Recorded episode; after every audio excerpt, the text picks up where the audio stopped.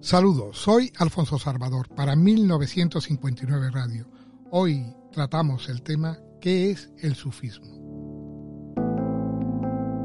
Nacido con la Guira en los albores del siglo VIII, el sufismo recupera la tradición taoísta china del cuarto milenio anterior a nuestra era, coincidiendo bastante curiosamente con el principio de la era hebraica, y que se confundió en muchos puntos con el espíritu islámico. El sufismo realza los valores esotéricos del Islam y se opone al legalismo chiita. De todas las doctrinas tradicionales, la islámica es, quizás, la que con el judaísmo han marcado más netamente la diferencia existente entre dos partes complementarias que se pueden distinguir como el esoterismo con X y el esoterismo con S. Se ha comparado frecuentemente para expresar sus caracteres respectivos de exterior e interior, de la corteza y de su corazón, de la circunferencia y de su centro. Los árabes la han designado por Sarilla, exterior, Hakija, interior. El Sarilla cuenta todo lo que podría considerarse como propiamente religioso y particularmente el código social y legislativo que en el Islam está totalmente integrado en la religión. El Hakija es la verdad interior reservada a las élites y no por una decisión arbitraria, sino por la propia naturaleza de las cosas, porque todos no poseen las aptitudes o las cualidades requeridas para alcanzar el conocimiento. El esoterismo con S comprende no solo la Hakija, sino los medios destinados a alcanzarla. El conjunto de estos medios se llama tarija. La tarija está representada por un radio que va desde la circunferencia al centro. Vemos entonces que a cada punto tangente corresponde un radio, adaptada a los seres según la diversidad de la naturaleza individual. Es por lo que se dice que los caminos que conducen a Alá son tan numerosos como las almas humanas. Así considerado, el esoterismo con que se comprende el conjunto de la Hakija y la Tarija, que es designado en árabe con el término general de Yasawuz, que se pueden traducir por iniciación y que nosotros los occidentales hemos llamado sufismo.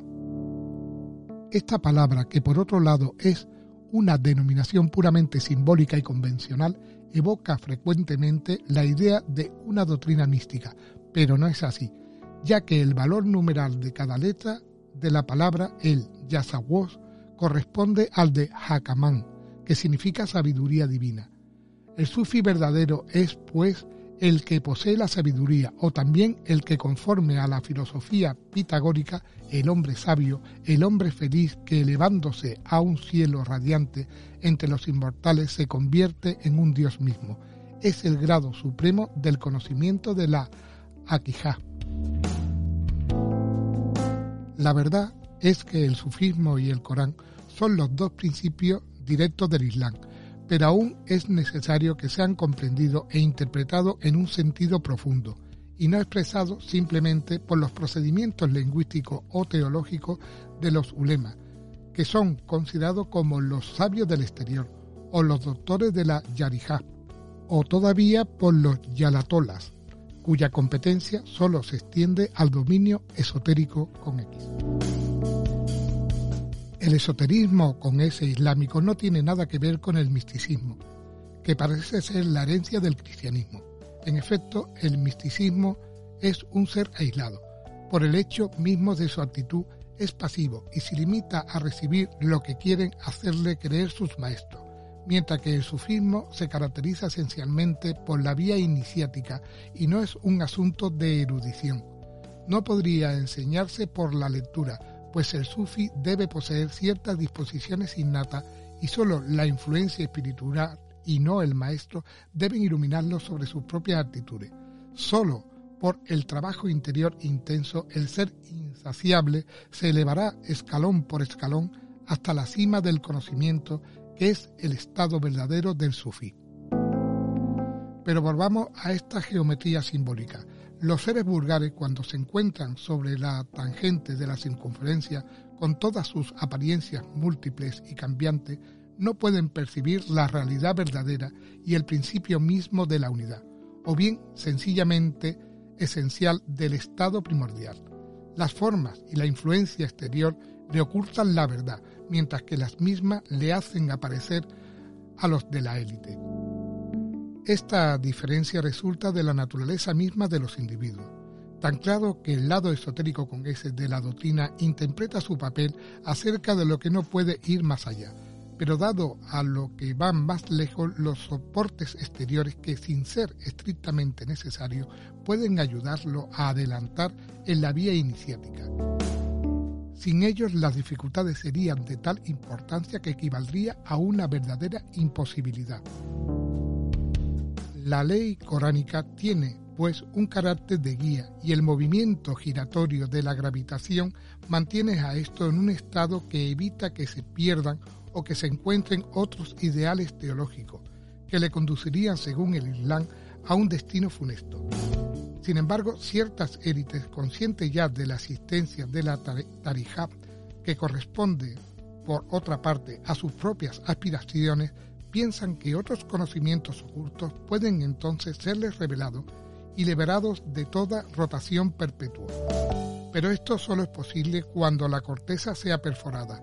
Estarán entonces en los dominios de la Akijab y se le aparecerá el centro, ya como el punto único. Y cuando lleguen por fin a la cima, si llegan alguna vez, ya no se tratará para ello del exterior o de interior. Todas las distinciones contingentes se borran y se resolverá en la unidad principal.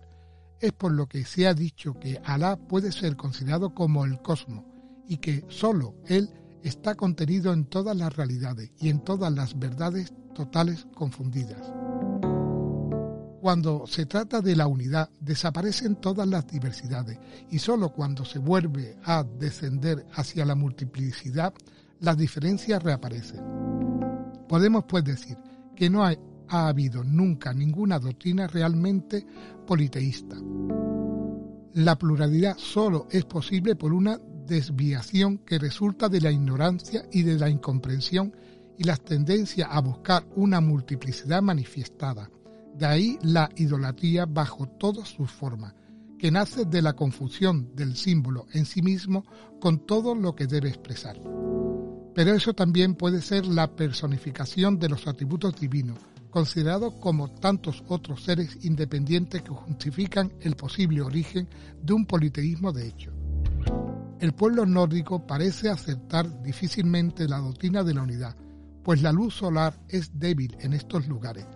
Todas las cosas le parecen con una intensidad igual y le afirma pura y simplemente una existencia individual, sin que nada le deje entrever otros más allá. Mientras que en los países donde el sol por su intensidad absorbe todas las cosas, haciéndolo aparecer y desaparecer simultáneamente, como la multiplicidad desaparece ante la unidad se vuelve como un resplandor tangible.